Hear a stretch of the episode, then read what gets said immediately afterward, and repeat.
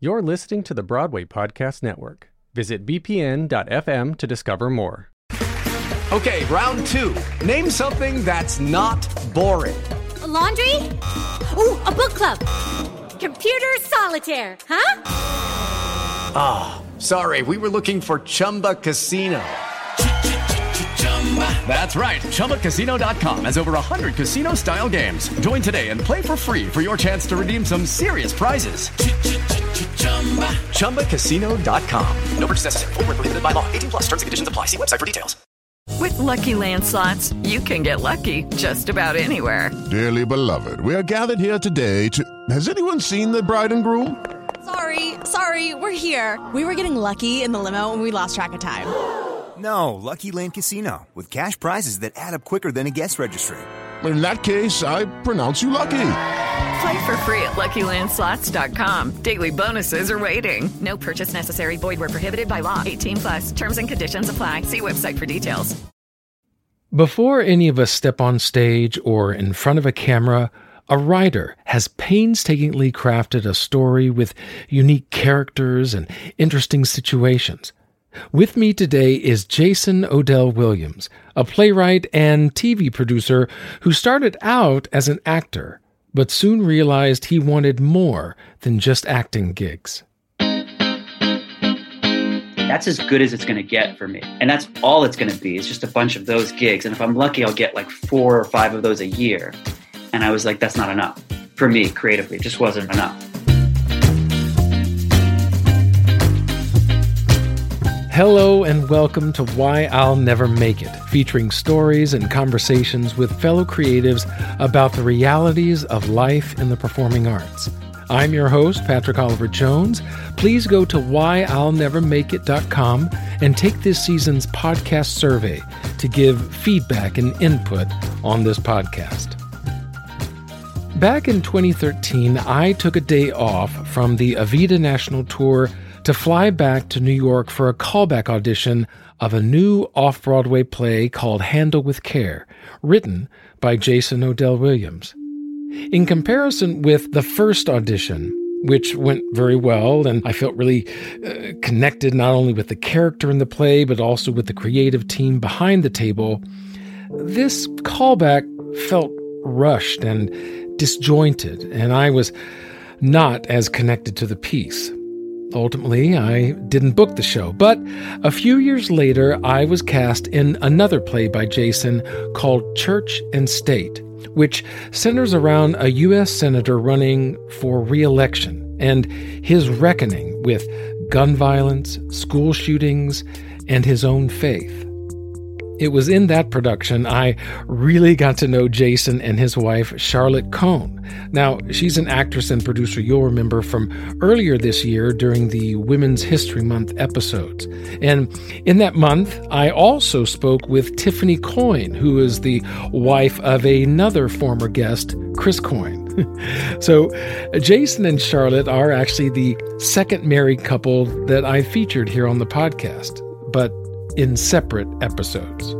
This is so fun, by the way. Thank you for having me. This is cool. Oh yeah, yeah, yeah. I mean, whenever I, I asked Charlotte, I was even thinking of you. But when it comes to like couples that are uh, in the arts, I, I like to do one first and then hopefully get to the other. So it's good. And we've done a few where we're doing it together at the same time, and it's very fun. But also, I feel like we never get anywhere because she and I just like talk talk over each other and and inside jokes and talking code. And we're like did anybody understand that? Like do you know what we're talking about? Better just do it one at a time. So jason and i get the show all to ourselves today. And this is like a, a master class in writing not just the creative aspect but the business side as well. And when it comes to that nothing has affected this business like the covid pandemic I mean, the, the lockdowns and quarantines and shuttering of theaters has has been quite an adjustment and a reality check for us actors. But writers have it easier, don't they? I, I, mean, unlike actors, they can still just do their work. They they've got all this time now, and they can do what they do best. Just sit in the home and write all they want, no distractions. Right? Um, yeah, it's funny. You know, we live in New York, uh, and I have a lot of friends and family that don't live in New York, and I'm getting lots of texts and calls. How are you guys doing up there? It looks crazy on the news. And it, it it's hard. Um, I also feel lucky though that I have Charlotte, my wife, and our daughter Imogen and the dog. Like I know some friends who are alone, um, and I think that must be really hard. So we have each other, and I think we all we go in waves of like, this is fun. How cool is this? And being productive, and then being like really depressed and like I just want to sit around and do nothing and watch BoJack Horseman all day. You know, so um, that's it's a it's a mixed bag, and and it was really hard for me. Um, right at the, right off the bat, uh, they let us work from home for about a week and a half. No, it was like ten days, and then they let us let me go. They let a few of us go from my sort of day job in TV producing, and I hadn't been without a job in eight years. I mean, I were working full time for eight years in TV production Hmm. uh, and playwriting on the side. But I was like, it's the first time to, I've been like unemployed for more than two weeks, three weeks at a stretch, and I was like, oh, this could be a long time. Nobody knew how long it was going to be at that point, uh, but I was like, oh, this could be long, and so I was like depressed for a couple days, and I'd never really felt that feeling. Charlotte was like, I think you're just depressed, and I was like, no, that's not me. I don't know what that is. Hmm. Um, and then as a writer too, it's it's it's it, it's weird. You know that saying where they say, if you want something done, ask a busy person. So it's like when I was busy all the time, I'm I'm take I would go to work and I would write on the train. I had to take the Metro North for a while, and I had just like 45 minutes sort of of nothing else to do, and I would I would do 45 minutes in the morning and the evening, and so you're talking like six hours of writing every week on a play, and I would get so much stuff done. And then I thought, oh, being at home, I'll get so much done, and you just you don't for some whatever reason. Like it's really hard to motivate, right? I feel lazy. I feel unmotivated. Somehow, not having that thing to go do every day just just took the wind out of me. So I would just say it's been up and down. It's been up and down.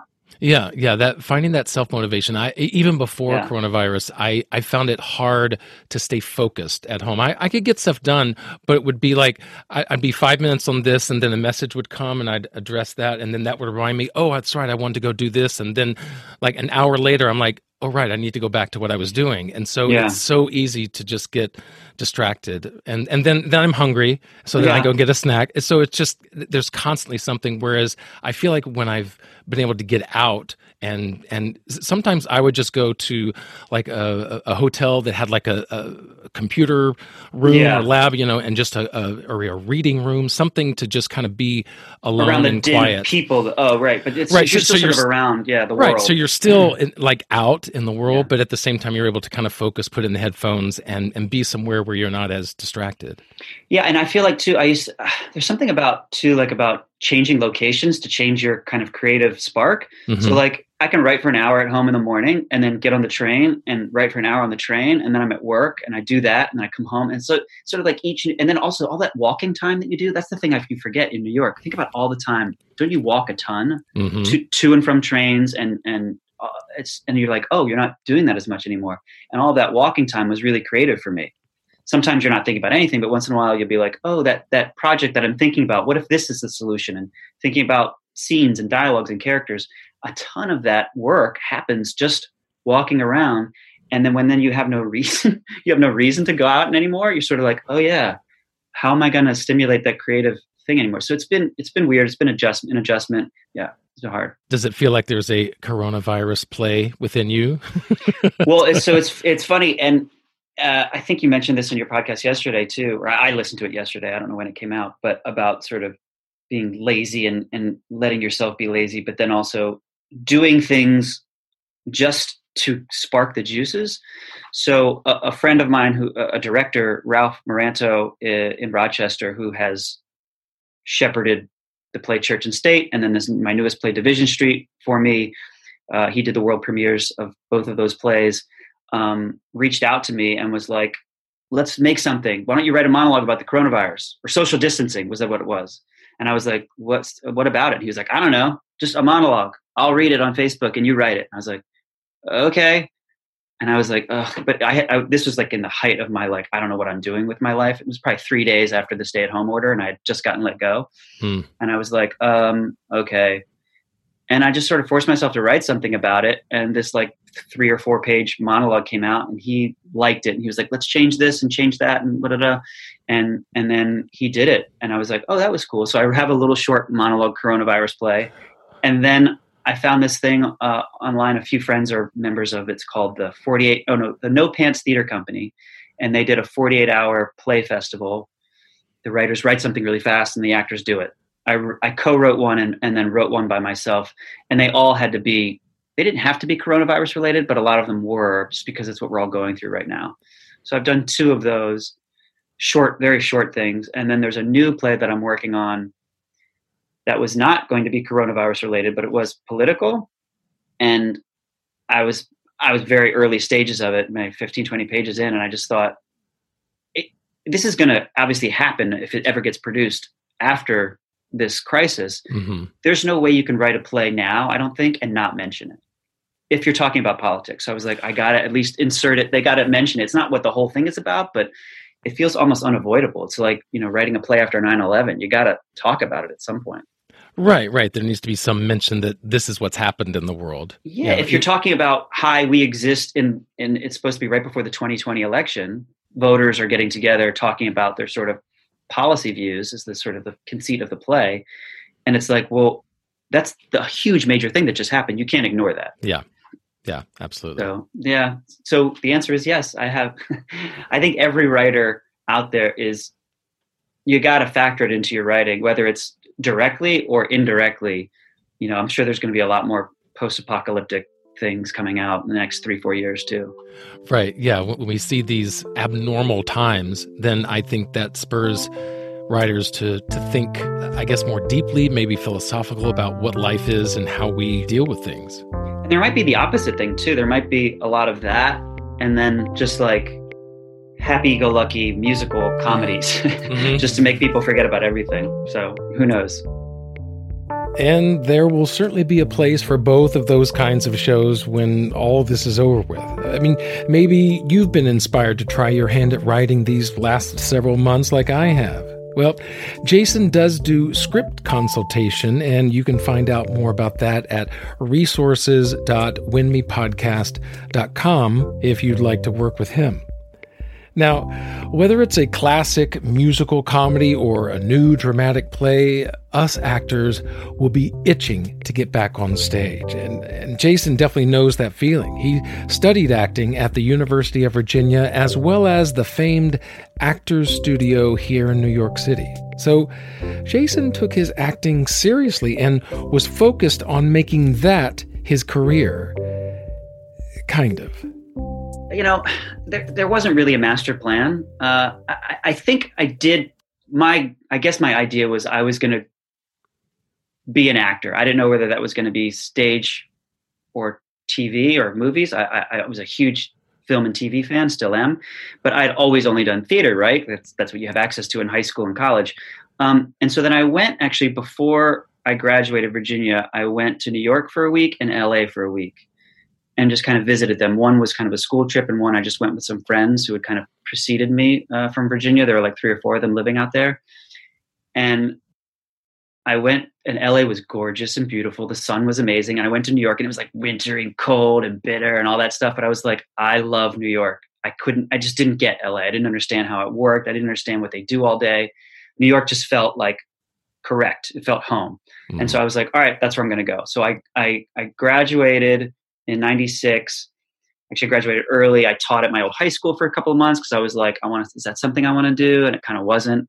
Um, i spent the summer at home just kind of saving money and kind of gearing up and then i moved in the fall of 96 and uh, there was no plan. I didn't know what i was going to do. I was just like oh, i'm just good hey i'm here. I'm an actor. Um, and quickly i sort of had all of this extra time on my hands. I didn't know what to do so i just started writing then and it was a bunch of really bad screenplays, really really bad screenplays. Um, what were the I, What were the subjects of some of these screenplays? Oh, it's it's um, dudes in their twenties trying to make out and have sex. You know, like that's all you write about because that's what that's what you're living. You know, like yeah. you know, guys in college trying to have the cool final party weekend, and that was one of them. And one was like, you know, actors in New York trying to make it. It's like you're writing about what you know.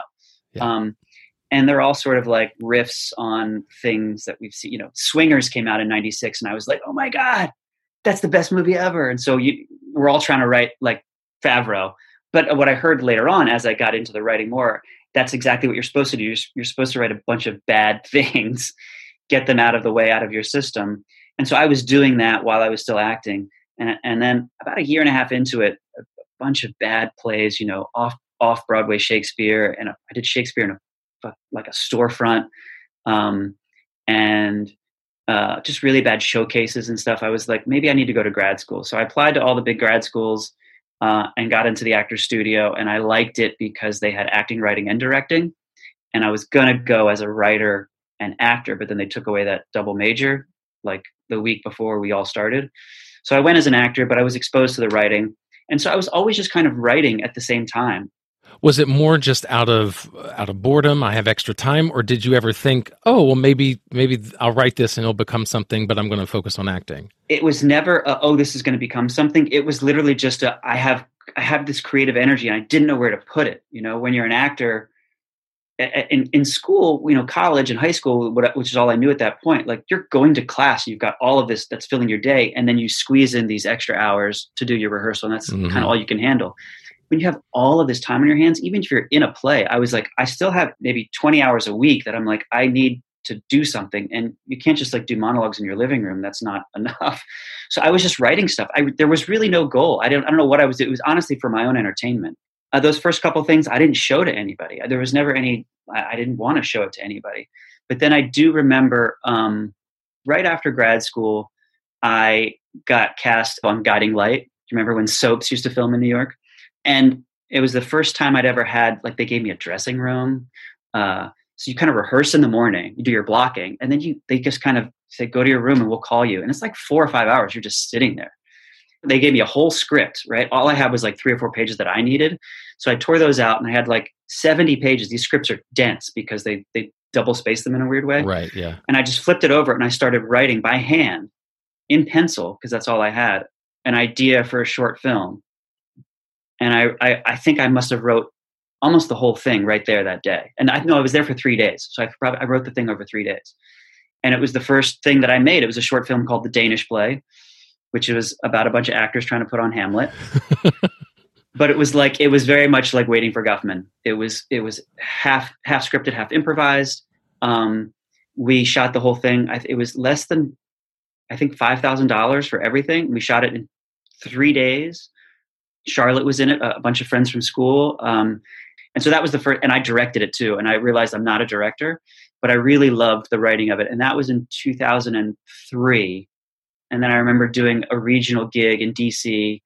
It was Fat Pig by Neil LaBute, pretty new play at the Studio Theater, a great theater in DC. Paul Mullins was our director. If anybody listening has ever worked with Paul Mullins, they know he's maybe one of the best directors you can ever work with. We had a killer cast, awesome play, sold out, extended run. It was like everything you could dream of, right? It was the best experience I've ever had as in a regional theater, probably ever was. And I was like, this was awesome. And then it ended, and I thought to myself, that's as good as it's going to get for me. And that's all it's going to be. It's just a bunch of those gigs. And if I'm lucky, I'll get like four or five of those a year. And I was like, that's not enough for me creatively. It just wasn't. Hmm. I was like, I, I got a lot out of it, but I was like, it wasn't, I don't know, just something about it was like, oh, if that's the pinnacle, then I don't think this is what I want to do. And I was like, and then I could maybe like, what if I got to do that on Broadway or off Broadway? I was like, is that really enough? And I think I just realized I was like, oh, I don't, I don't think I love the acting part of it. I loved the text analysis. I loved thinking about the words and figuring out how to make those words say maybe exactly what the author intended or maybe something slightly different, but I'm still saying those words. Try something different on a different night, even still saying those same words. Always trying to be word perfect. That was a huge, I was a huge stickler for that all the time.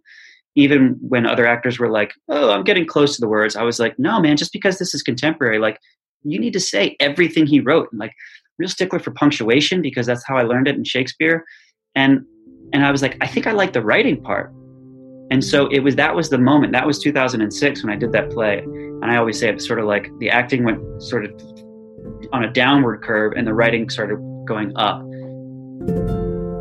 For many people in theater, this profession is as much a calling as it is making a living and one of those who made quite a living from his writing was the Tony Award and Pulitzer Prize winning playwright Arthur Miller, creator of such masterpieces as Death of a Salesman and The Crucible. He gave an interview with Charlie Rose back in 1992, and explained why he became a writer.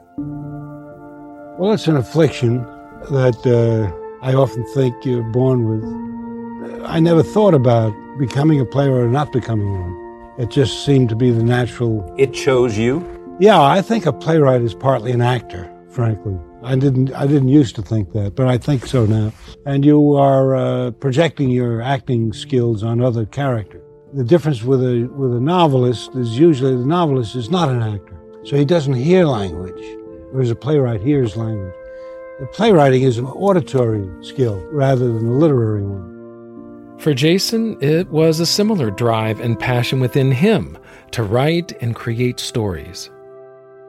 I'm more happy writing. Like I really, really, really enjoy doing that. Like in those so those early days when I was just writing for no one, I was having a blast. And I was like, it, it doesn't matter if nobody sees it. Like this is fun. I'm enjoying my time. I feel like I'm being creative and I'm getting better at something that might come in handy later. Um, and so it was also a little bit out of frustration too. And so writing that first play was also I turned to my wife Charlotte and I just said, I, I don't like being at the mercy of casting directors and and and and also what plays are they doing? You know they you know you could really know a, a theater or a director really well but they're going to pick a season there's like nothing in it for you. It's not you know so then what are you going to do? Um and i was like i would rather control my own destiny. And so i said to charlotte i was like I, I, we know enough people.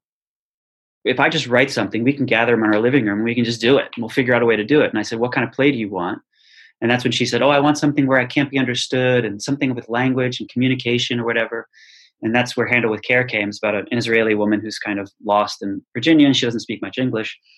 And and it was kind of out of that frustration of I want to control my own destiny. I want to write something for you. And combining those two things, that's what came out. Um, and then sort of slowly over time, it just the interest just took over. And have you found that the writing has g- given you more control yeah. Oh, yeah. Oh my gosh. Because, um, you know, even just now, like with the coronavirus, like, uh, I mean, it, it, it sucks. All of these actors are out of work and they can't do anything. Production is shut down, TV and film or whatever. I can continue to write. It's hard to motivate, like we talked about earlier, but um, I can continue to do that. And even if it's a, a, false sense of control, it still feels like I'm in control. Yeah. Um, and so it, it just I don't know. It makes you feel uh, better somehow. I don't know. I, I just, I, I, it was just a long, circuitous route to find where I needed to be. I, I think all along, this is what I liked most about theater was the the writing of it, was the words. Um, and so, yeah, the control helps because I'm probably am. I, I, know I am a bit of a control freak. Um, I think in some way, all of us actors are in our own way. Right. I think you kind of have to be a little bit. Um, and, and, and also I'll say this too, uh, as, a, as an actor, you know what it's like if you go out and do a play and you get a laugh. It feels great, right? Mm-hmm. So, like, think about Church and State, which you were in, right? You're you're only getting at best twenty five percent of the laughs, right? Because you're only one of four characters as the writer, I get 100% of the laughs. so if anybody laughs, it's I get to claim ownership like, of it. That's right? mine. That's me. That's even me. if it's even if it's a bit the actor came up with, even if it's a bit the director came up with. I was like, it's mine. That's mine. Right? Look at all of it. Um, so it, it's it is like that proud papa feeling too. It's like you know I, we have a daughter, Imogen, and I remember when she was little, if she ever did anything funny or did anything that make you proud, it's like that feeling of pride is like we're watching something on stage that you hmm. wrote, mm. as opposed to when you're an actor. You, I just, as an actor, I, I, feel like it's hard to really enjoy it as much too because you're so in it, right? In the middle of it, it's hard to be like, oh, this was great. This was, this is all going so well because if you're in it, you're not supposed to kind of think those things. So I don't know. There was something about it too that was just more rewarding and more fulfilling, and I, I just felt like that that was where I belong. I mean, I, I, people ask like, do you miss acting or whatever, and I'll I'll step in and read a part here or there uh, uh, for a, a staged reading of something if they need someone. Um, I don't mind doing that, but I I don't think I would like to do the whole uh, three weeks of rehearsal, put up a play, and do a long run. Um, I, I don't know why. I just feel like I lost that. I, I also never loved rehearsal. Charlotte, my wife, loves rehearsal. Hmm. I I was always like, um, it felt like it was something to get through to get to the performances. Um, so that's when I was like, oh, maybe I just don't really like the acting part. Um, so, how has the rehearsal process changed for you now as a writer? Is it something you enjoy more? You're you're obviously more involved with it, especially if it's a new work that you're doing. If it's a new play, I'm I'm I'm there and I'm involved a lot. Sometimes though, I'm with a regional play. Uh, you know, they did Church and State and Division Street up in Rochester, and and I would be there like for an early rehearsal, and then I'd leave because I just can't be there that long. And they would they would just take over and kind of do it. And they'd call me or email me with questions. I actually kind of prefer that rehearsal process. Um, I think maybe I'm just not good in rehearsal rooms. Maybe that's the that's what we're learning here. Um, hmm. I it's it is it's a very I don't know weirdly frustrating for me when it's not going perfectly. Uh, actors are still finding their lines and finding their this and their that. Um, and I'm like, I, I prefer, I'm like, you know what? You and the director figure all that stuff out. And once you've kind of feel like you've got an understanding on the scene, then I'll come watch it. And if something's not working because it's the writing, then I can help you fix it. I'm, I'm totally open to that. But what's hard is to watch people try and figure it out uh, and and I'm not allowed to speak. Obviously, I shouldn't speak. I, I that was the thing I had to learn. Also, I, I would speak up too much in rehearsal. Um, and it's I, it's also I, I learned it's hard for an actor to have the playwright there in the room. Normally, they're not. Normally, right. you can be like, I don't know, why does he say this? I don't like this line or whatever. You can say all that stuff. Um, and then it's also hard because it is, if, especially if it is a new play, people feel like they can just change it because um, oh well this isn't ready yet let's just fix it and sometimes those are good changes and sometimes they they aren't and so it was hard for me to learn how to say yes and say no um, to know that someone can give me five notes and i can just say yes to one of them um, that's been I, I think it's something i'm still struggling with um, is to learn how to take feedback and um, not get paralyzed by it not feel like you have to please everyone and and stay true to yourself. Those are the those are the three things that are that are hard to do. Right? Someone can give you a note, and Bradley Whitford said this, and I I steal it. I don't know if we can swear on this podcast, but go for it. Um, he says there's three stages to any time you get a note, and it's true as an actor, as a writer. Anybody gives you a note, your first reaction is "fuck you." Your next reaction is "I suck. I'm the worst artist ever," and the third reaction is "Okay, I'm listening. How can we fix it?" So whenever I would get a note, I would always be like, "You're wrong. You're an idiot. You don't get it." And the second reaction, you'd go home and be like, "Oh my god, they're right. I got to tear up this play. It's so uh, it's the worst play ever. It's never going to work." And then the third reaction is, "Oh no, wait. Okay, I get it. If I just fix this one little thing, that'll fix this, and then it'll all come together." Yeah. So it's learning how to just um, silence those first two reactions and not say anything out loud, even though you're going through them, and then get to the third one. Um, yeah, because I've been a part of a couple of your table reads, you know, those initial steps in getting yeah. a play read out loud. And you asked for our questions and comments after that table read. And so I was wondering, how do you know which of those questions, which of those comments to take, which to ignore? How does that process work for you? It's still an evolving process, but what I've learned is that um, let everyone speak and listen to everything, and you might hear a common thread here or there. Um, you know, if everyone's saying like, oh, I really love this character. I really love this. I really love that. You're like, all right, cool, that's working. People like, I didn't understand why he picked up the bottle at this point. You'd be like, oh, well, because and you can explain it. And they'd be like, yeah, this wasn't clear. So if you're getting a consistent note over and over again, that's something to look at. But then I want to hear everyone's feedback, but also because I heard the play at the same time that you all did, and I know what I'm thinking, and I know what I think works and what doesn't work. Mm-hmm. And so I kind of want to get either confirmation or or if people say no no no that is good. No it's totally working. We just kind of we'll figure it out. Um, just want to kind of hear what everyone's thinking and then kind of take it all in and then you have to go away. And, and that's the hard part is is to listen and not react and go away. And i'm also very like i want to fix it right away kind of person. And i had to learn to be like just don't do it today. Give it at least 24 hours and just that sort of one sleep cycle will really help you be like oh okay and you see things clearly. There's also a great thing that i learned in tv production. Um, I, I, worked on a show called brainchild and uh, brain games with uh, two friends of mine uh, i didn't know them now they're friends of mine jerry kolber and adam davis. And adam is a screenwriter as well. He wrote just friends with ryan reynolds. Do you remember that movie? Mm-hmm. um, and and then we got into TV production. He'd be like, "Here's the thing: when you get notes from the network or studio, their notes are always wrong. If they say, um, I, "This guy's speech is bad," and and you, it should be this instead, that note is wrong. But what they're talking about is a thing you need to look at. If they, if they say there's something wrong at the top of Act Two, you need to change the top of Act Two to this, this, and this. You're like, no, your your solution is wrong but you're right that I need to look at the top of Act Two because something isn't clear to them. Right. And so then, and so that's what he said. He was like, just here, they gave you these notes about all this stuff, and just look at those sections again and see if you can make them either funnier, sharper, more clear, whatever. It's like you don't want to just take their notes blindly and do them either. So taking in all that feedback from you guys, it's it's all it's all relevant. It all just sort of goes into the the hopper as you try and fix and make the play. And really, ultimately, the only way to make a play good is to is to see it in front of an audience multiple, multiple times. I mean, the producer, the director, us actors, we can all have our thoughts, but the audience is going to be the the final say as to whether it works or not. You know, the audience is always right. I mean, uh, individual audience members aren't always right, but as a collective whole, you know, if you do 25 previews or whatever, as a collective whole, they are correct. What they mm-hmm. laughed at and didn't laugh at and didn't get, like that's right. Um, some audiences are better than others, we say, or whatever. But I think as a collective whole, and that's the only way you learn. And honestly, for, for church and state, I keep talking about it, but you know, uh, we saw I saw almost every performance.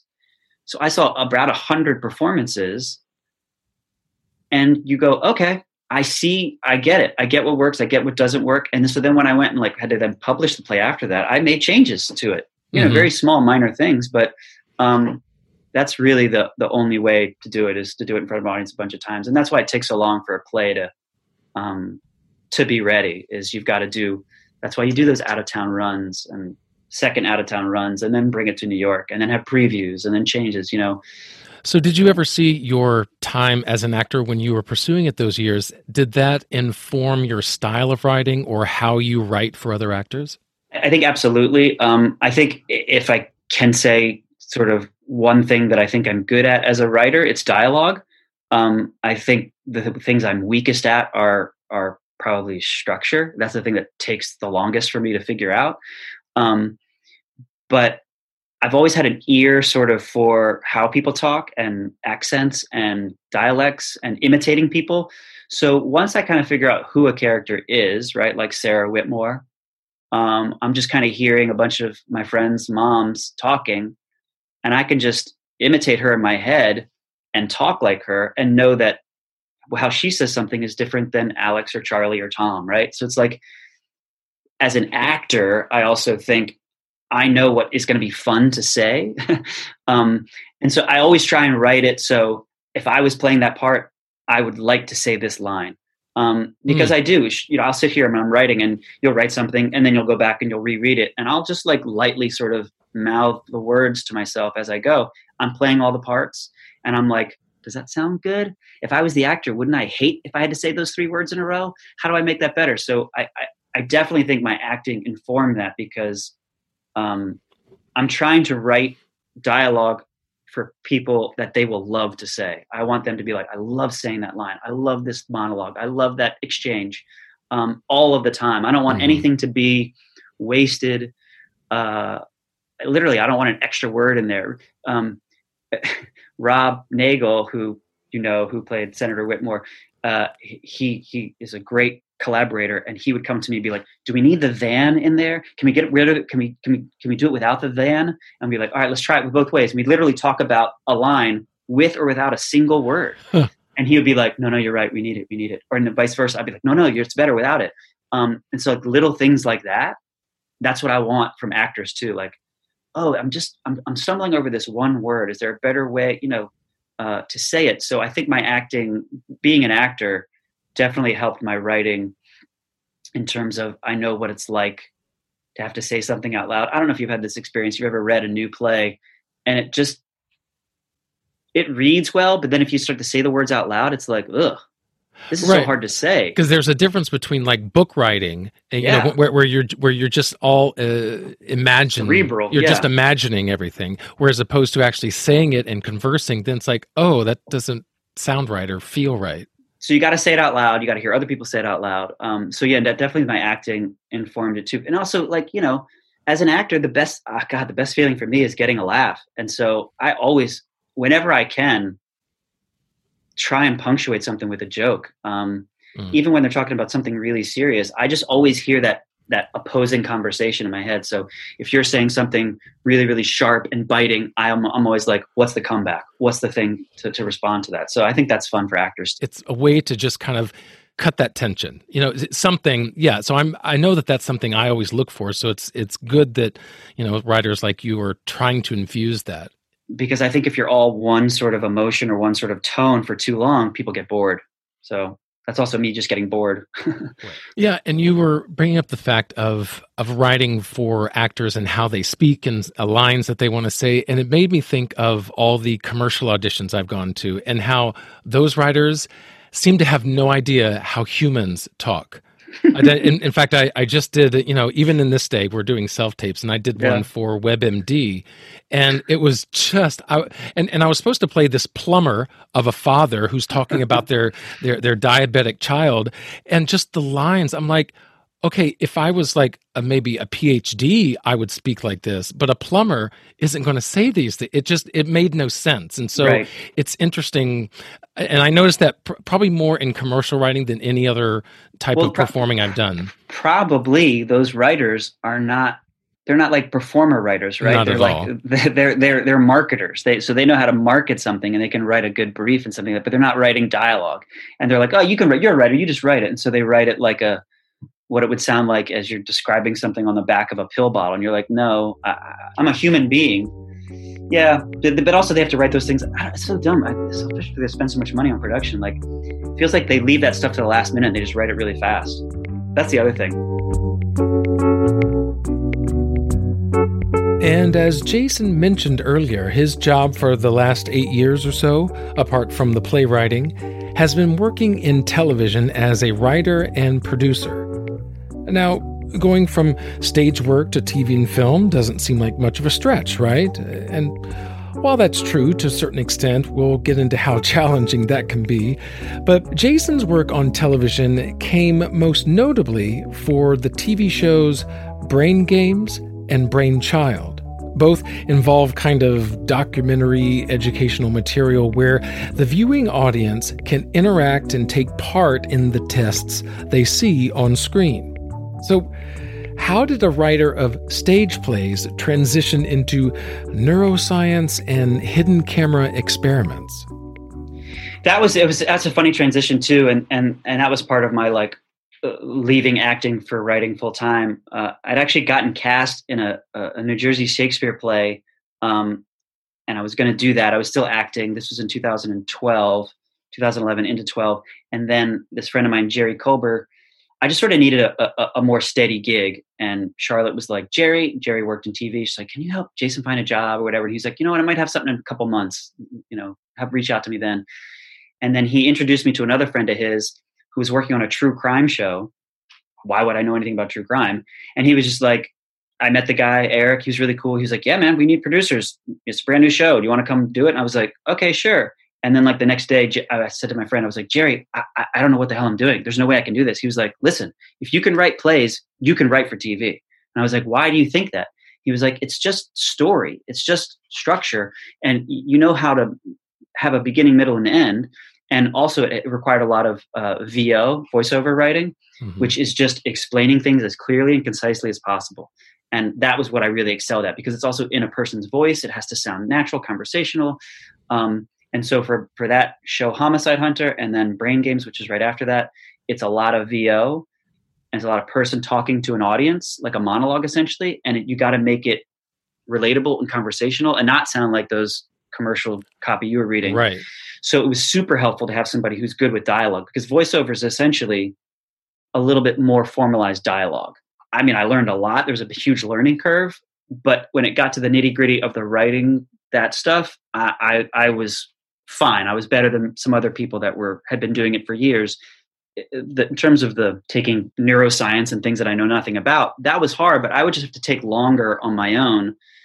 I would take two hours to read like several articles about a subject. Right. and try and kind of understand it. And then I would write a page about it, explaining it in one whole page. And then I would cut it down and cut it down and cut it down and cut it down until it was three sentences or less. And then I was like, that's what we go with. And so it's just that was just how I had to do it. And I was like, and I and I'm it's great because I don't know anything about it. I'm an idiot when it comes to brain science. So I was like, if I can explain it to myself, if I'm understanding it, then like a regular person or a kid can understand it. So it's actually kind of good that I wasn't super smart because otherwise, you know, those people that explain things with bigger words than you asked for. Um, I remember I used to always ask my dad, like, "What does this word mean?" And he would he would use a bigger word to define the word I asked for, and I was like, "Well, that doesn't help me." yeah. I was like, break it down in small bite-sized words. So that was that was helpful actually. Um, you know, making the voiceover conversational and and understandable. Yeah. You know, it's it's interesting that you say that because it, it brought me back to my school days when I would have to do a book report. And this was Yeah. I, I- I remember there was one specific night. My my my mom, she was in the church choir, so she went off to, to go do that. And so I was home alone working on this book report. I'm like trying to like summarize but also give insights or whatever I was trying to do. It, and I remember by the time my mom came home, I have seven pages of the book report and I'm only 50 pages into the book you know, because I, I was just like saying everything that didn't need to be said, you know. And so it's interesting to hear you talk about condensing two hours of reading into a page, into a paragraph, into three sentences. I still I still do that. Charlotte and I and and Ralph, this other uh, director who I collaborate with sometimes, we'll talk about a scene. He'll be like, "Well, this isn't working, this and that," and I'll, I'll and, and we all the shorthand is now is go overwrite it, and then we'll read it all, and then we'll uh, figure out what we can get rid of.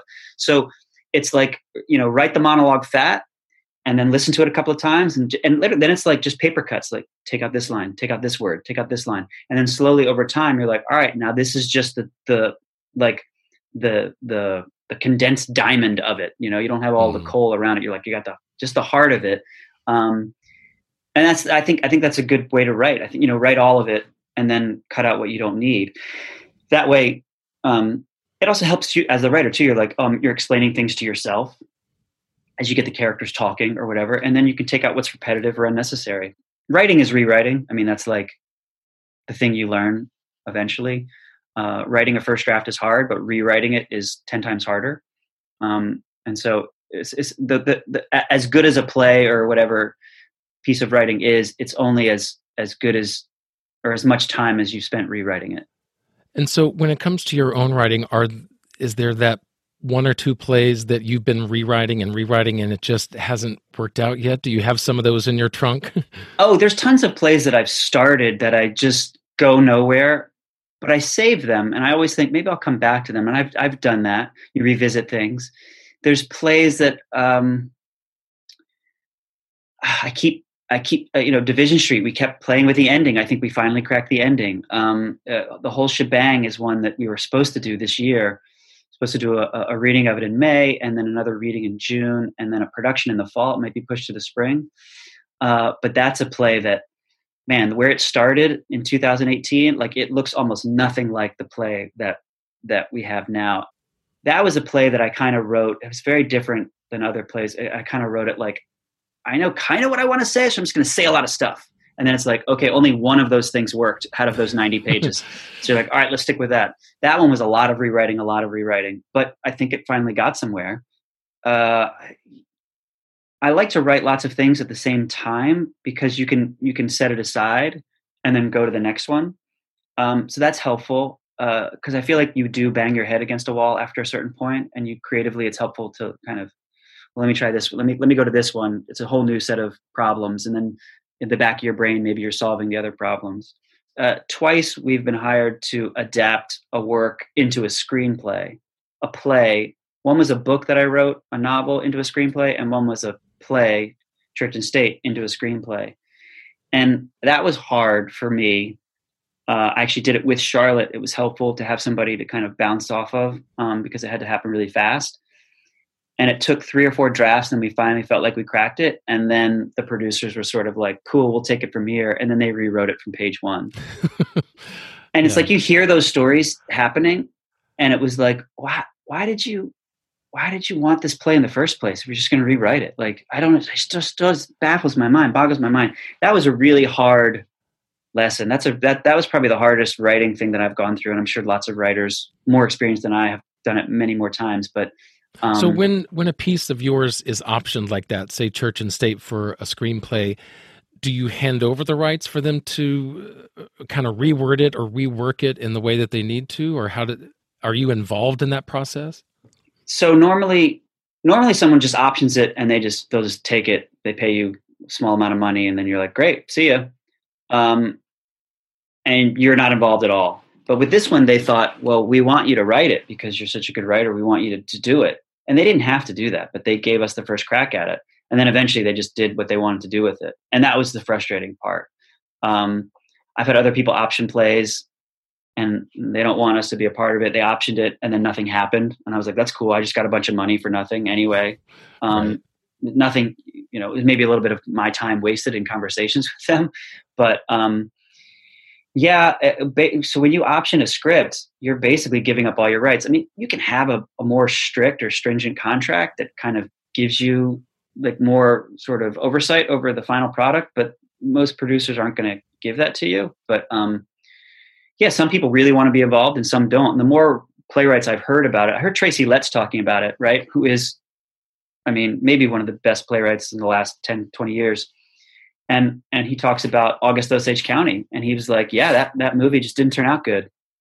He was just like straight up with it. He was like, "It's a great play. I'm really proud of that play." He's like, "The movie wasn't good.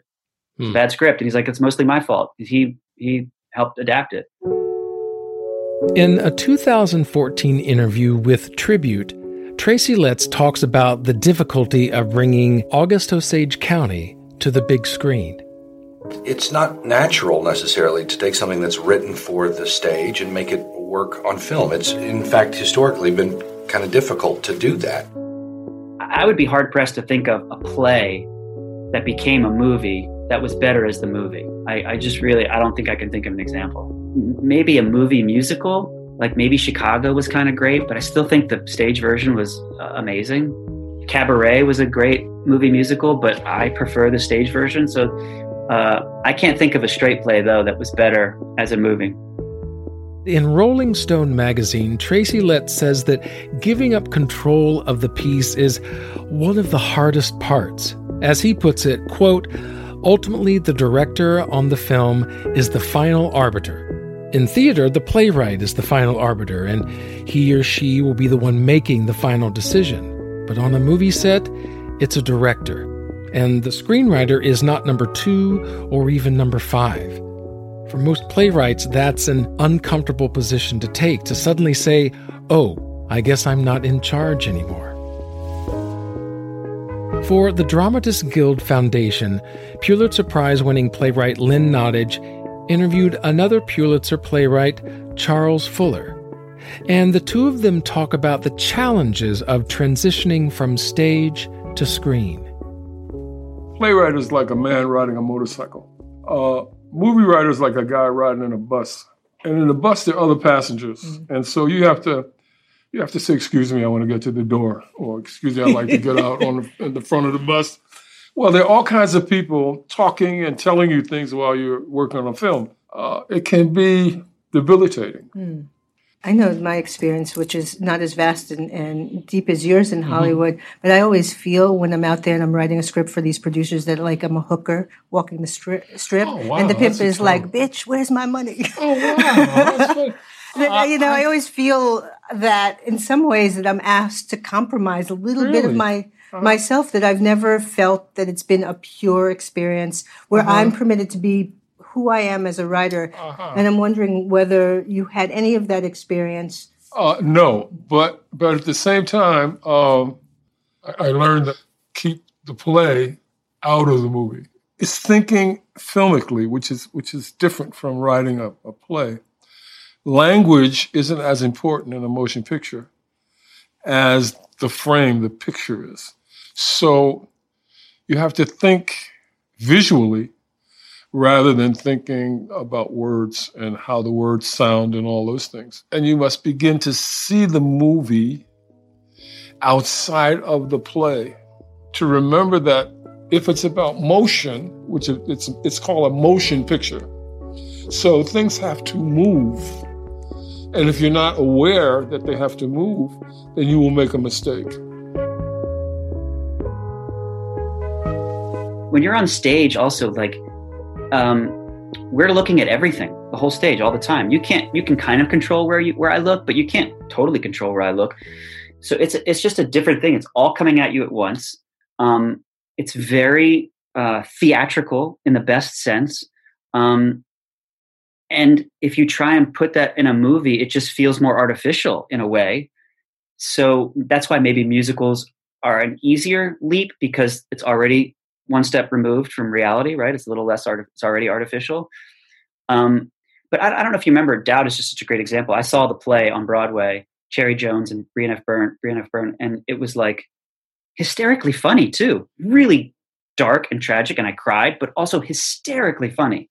And the movie is not funny at all. And same with also August Osage County, which was like three hours long. I think, I mean, I remember wanting them to stop being so funny because I had to pee. I was laughing so hard. Uh, thank you're thankful for those two intermissions, but you couldn't wait to come back and, and yeah. see how this goes. And I could have gone for a fourth act or a fifth act, right? And the movie was just not funny. And I don't I don't know. Like that that's sort of the, the, the magic, right? Was it the acting, the writing, the directing? I, I don't know. It feels like it's more the acting and the directing because the writing was almost the same.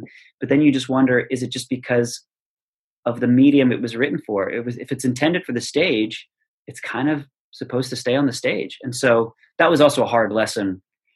And and that's what happened with the screenplay. And they were like, listen, this is a great play. It's not a movie. So we got to make it a movie. And then I was like, but why are you changing all of the words? they're like, I don't know. And I was like, okay, maybe they're right. So eventually you just have to kind of let it go. Yeah. Have you wanted to or looked at certain musicals or maybe paired with uh, composers to get a musical under your belt? I've I would always wanted to write a musical. Uh, I cannot write music. I don't even think I'm good at lyrics. Um, but there is one idea that Charlotte and I have had for a long time, and just over the last sort of six months to a year, we've written an outline. We have like a whole out, like a pretty detailed outline and characters, and like a whole. It's like the step before you start writing, and I've written the first two scenes. Um, we talked to a composer uh, that person got a little busy. Um, we need to maybe figure out how to really nail somebody down. But it's also like it's really easy for me because essentially all of the plays I write are on spec, right? No one's paying me ahead of time to write a play. I'm just writing it, hoping that somebody will take it later. And I've been lucky. Eventually, somebody, you know, does. But with writing a musical, it takes so much more time. Um, that I don't know anybody that would like commit to writing it with us without getting paid first. So we're trying to figure out the sort of the just sort of the logistics of that of how do, how, do we need to raise money ahead of time and pay this person, pay ourselves, just sit down and do it. Um, and then also it's really it's a lot easier as you know like you've been a part of this. I'll have a play and i'll just bring you know five or six actors into our living room. We just do a reading. Right. And it, sometimes you guys just do it because you're awesome. Sometimes we give you like 20 bucks and give you like donuts and stuff at the table and cost us very little to nothing. Uh, and I learn about the play, and then I can take that and take three weeks to a month and rewrite it, and then do that again.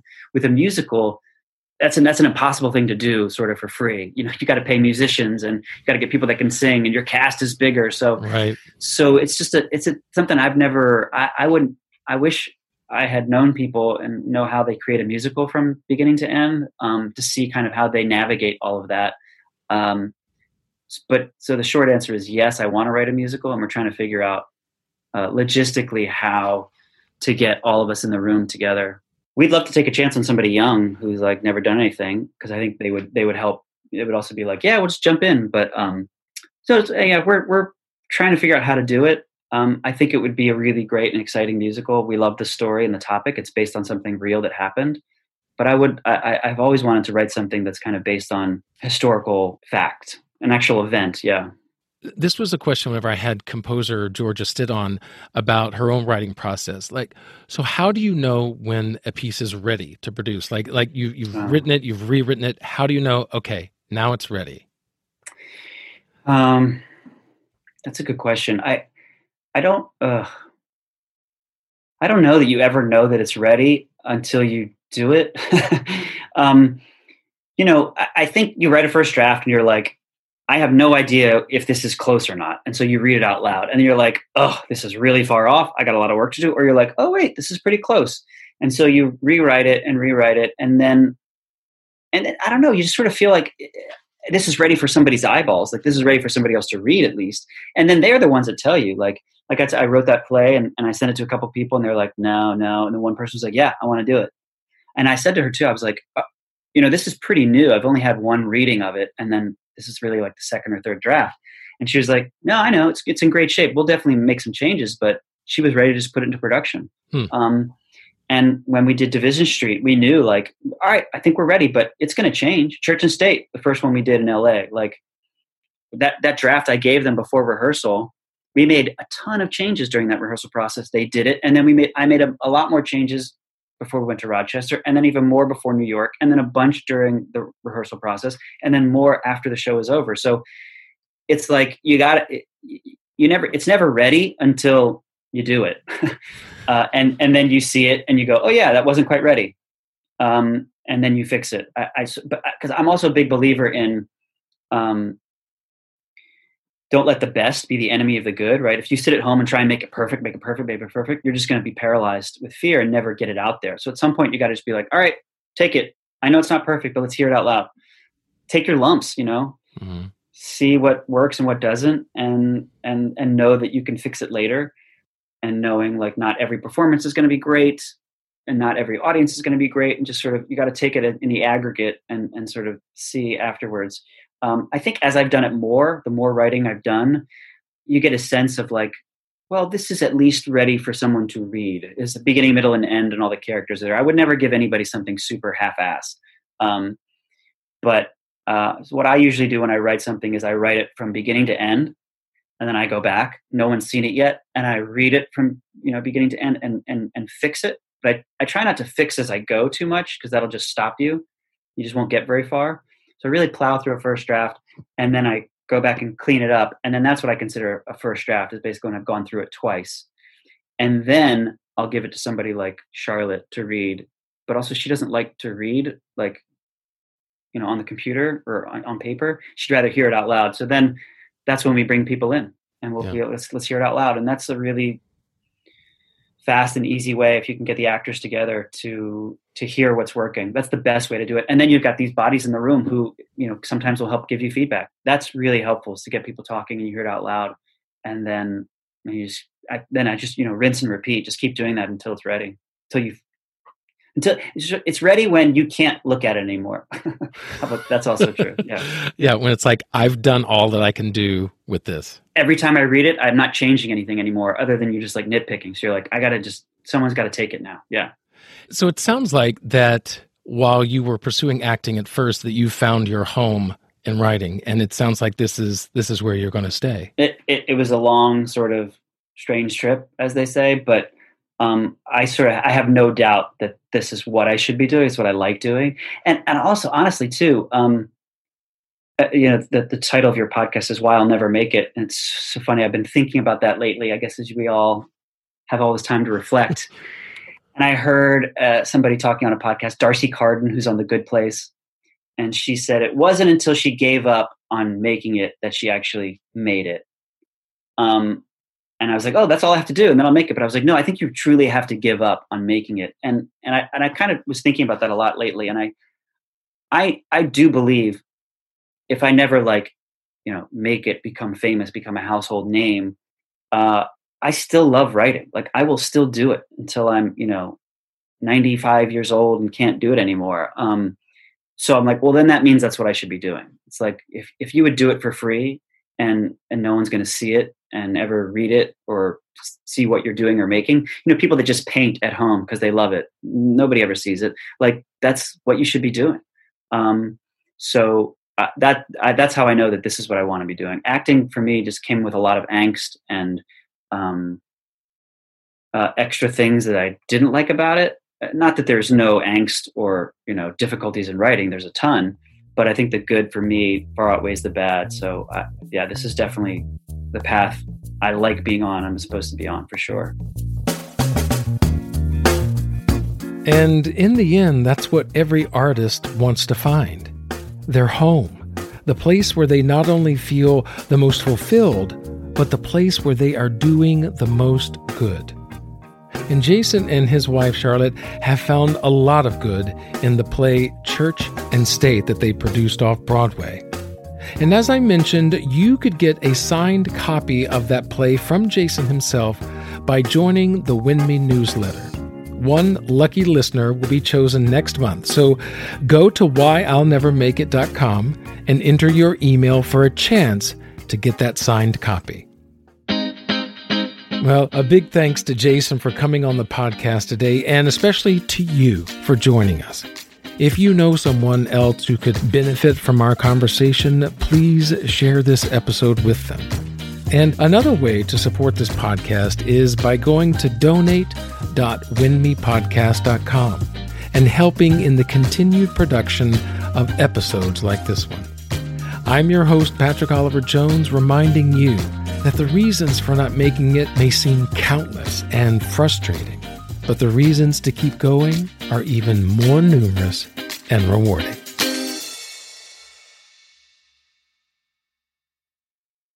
CFOs and controllers, there's a better way to manage cards, expenses, travel, and reimbursements. You need a unified spend platform from Brex that lets you control all your spend in one place, automate compliance, and close the books faster. Get started at Brex.com. Hey, it's Leslie Odom Jr. here on the Broadway Podcast Network to tell you about the Rise Theater Directory, a program of Maestra Music. Rise is a national online resource designed to connect and empower backstage and administrative and creative theater professionals from underrepresented backgrounds.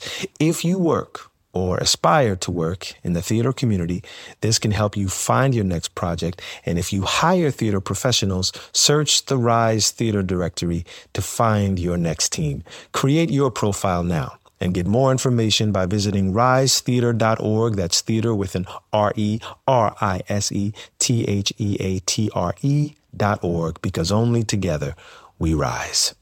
Step into the world of power, loyalty and luck. I'm gonna make him an offer he can't refuse. With family, cannolis, and spins mean everything. Now, you wanna get mixed up in the family business. Introducing The Godfather at ChumbaCasino.com. Test your luck in the shadowy world of The Godfather slot. Someday, I will call upon you to do a service for me. Play The Godfather, now at ChumbaCasino.com. Welcome to the family. No purchase necessary. VGW Group. Void where prohibited by law. 18 plus. Terms and conditions apply.